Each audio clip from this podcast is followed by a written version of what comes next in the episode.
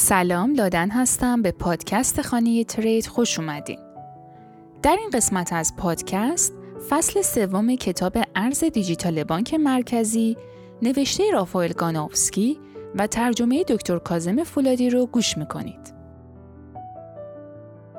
عنوان این قسمت در مورد نمونه هایی از CBDC در کشورهای دیگه هست که شامل CBDC در باهاما، اینایی در نیجریه و پول دیجیتال با تاریخ انقضا در چین هست.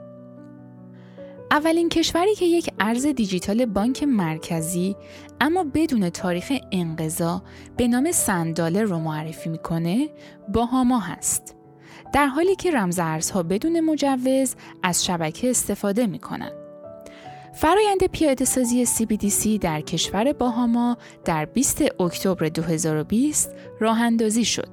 سن دلار یک ارز دیجیتال بانک مرکزی هست نه یک رمزارز مثل بیت کوین و اتریوم. سه نوع کیف پول دیجیتال در سن دلار وجود داره. اولیش پایه یا رده یک، دومی استاندارد یا رده دو و سومی پیشرفته. کیف پول پایه یا رده یک به کاربران اجازه میده تا یک پول با ارزشی معادل 500 دلار نگه دارند و شامل محدودیت خرج ماهیانه 1500 دلار آمریکاست.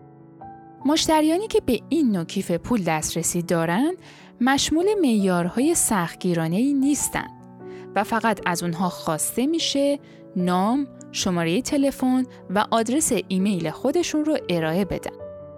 این به این معنیه که شناسنامه صادر شده توسط دولت الزامی برای ثبت نام نیست. این کیف پول رو نمیشه به حساب بانکی متصل کرد. کیف پول استاندارد یا رده دو که بانک مرکزی انتظار داره بیشترین کاربر رو برای اون تولید کنه از مصرف کنندگان می‌خواد هویت خودشون رو تایید کنن و همچنین شناسنامه صادر شده توسط دولت یک الزام ثبت نام محسوب میشه. محدودیت ها در این مورد نیز اعمال میشن چون مصرف کنندگان می‌تونن هر بار تا 8000 دلار وجه دیجیتالی رو در کیف پول خودشون نگه دارن. کیف پولهای پیشرفته از سوی دیگر منحصرا برای شرکت ها و افرادی که نیاز به تراکنش های بزرگ دارن رزرو میشه. مصرف کنندگانی که می‌خوان از این نوع کیف پول ها استفاده کنن ملزم به ارائه اسناد اضافی و انجام بررسی های دقیق برای توجیه تنظیم حدود بالاتر تراکنش ها هستند. طبق تضمین داده شده توسط مقامات باهاما یک کیف پول دیجیتال 100 دلار ایمنتر از پول نقد هست.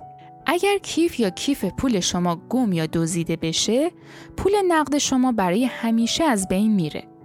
با این حال اگر تلفن همراه شما گم یا دزدیده بشه، سندالرهای شما ایمن هست چون روی اون دستگاه ذخیره نمیشه. تصویه پرداخت سریعتر از کارت های بدهکاری و اعتباری رو فراهم می‌کنه. همچنین یک سابقه عالی از درآمد و هزینه ارائه میده که می‌تونه به عنوان داده های پشتیبانی برای درخواست های وام خورد استفاده بشه. می‌تونید با استفاده از کارت پرداخت فیزیکی یا یک برنامه تلفن همراه اندروید یا iOS برای دسترسی به کیف پول دیجیتال در دسترس داشته باشید. هیچ کارمزدی برای معامله افراد وجود نخواهد داشت. اگرچه سندالر نوعی از CBDC بدون تاریخ انقضا هست اما نگرانی هایی هم وجود داره که بهش پرداخته شده. اول از همه در مورد ارز دیجیتال باهاما یک نوع کیف پول دیجیتال برای همه وجود نداره بلکه چند نوع از اون وجود داره. بنابراین شهروندان در حال حاضر در معرض تبعیض رسمی و قانونی هستند. این تمایز و تبعیض بر اساس ثروت هست. دوم اینکه در مورد کیف پول پایه یا رده یک و کیف پول استاندارد و یا رده دو چیزی مثل حد نگهداری کیف پول الکترونیکی و حد تراکنش ماهانه وجود داره. این به این معنیه که به عنوان مثال شهروندی که چنین کیف پولی رو داره می‌تونه تا 1500 دلار یا 10000 دلار در ماه خرج کنه. و سوم اینکه هر کسی می‌تونه پول نقد داشته باشه و برای دسترسی به سند دلار شما باید شرایط رسمی خاصی رو بگذرونه و همیشه کسی وجود خواهد داشت که اونها رو برآورده نمی‌کنه. اولین کشور آفریقایی و دومین کشور در جهان که ارز دیجیتال بانک مرکزی رو معرفی کرد نیجریه هست. اینایرا ارز دیجیتال نیجریه هست که توسط CBN بانک مرکزی نیجریه صادر و تنظیم میشه. سیستم CBDC نیجریه مبتنی بر حسابهای بانک مرکزی هست. اینایرا دقیقا مثل بیت کوین مبتنی بر تکنولوژی زنجیره بلوکی هست. CBDC نیجریه در کیف پولهای دیجیتال نگهداری میشه. نیجریه ها می‌تونن اینایرا رو به صورت دیجیتالی و تقریبا بدون هیچ هزینه ای برای کسی که دارای کیف پول دیجیتال نیجریه هست انتقال بدن. ارزش اینایرا با نایرای فیزیکی واحد پول نیجریه متصل هست که تعادل بینش محکم شده. هر کسی می‌تونه کیف پول الکترونیکی اینایرای خود رو به حساب بانکیش پیوند بده یا با یک گزینه پیش پرداخت پرداخت کنه. چین یکی از پیشرفته ترین کشورهای جهان در زمینه معرفی پول دیجیتال با تاریخ انقضا هست. ارز دیجیتال دولت در این کشور یوان دیجیتال هست. هنوز مشخص نیست که دوره اعتبار این پول دیجیتالی چقدر خواهد بود و بنابراین دولت مردم رو مجبور می‌کنه تا ارز دیجیتال رو سریعتر خرج کنند که این سبب افزایش گردش و در نتیجه احتمالا تورم و در پی اون افزایش تورم خواهد بود. جامعه چین سال هاست که کمتر و کمتر پول نقد پرداخت می‌کنه به طوری که 86 درصد از ساکنان چین در حال حاضر از پول نقد استفاده نمی کنند. دلایل معرفی CBDC در چین. یک افزایش حوزه نفوذ سیاسی و اقتصادی چین. دو خروج چین از قلبه دلار آمریکا.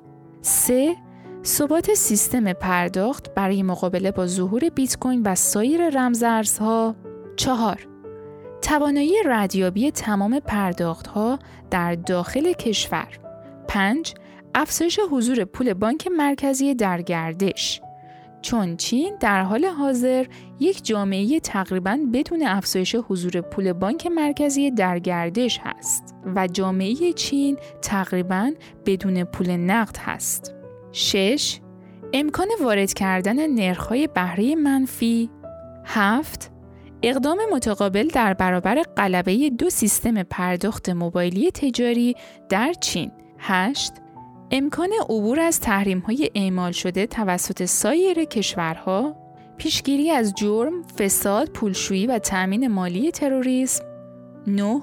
یوان دیجیتال برای افرادی که دستگاه های الکترونیکی مثل گوشی های هوشمند را ندارند در دسترس هست. ممنونم که این پادکست رو گوش کردین. این اپیزود ادامه داره. تا پادکست بعدی خدا نگهدار.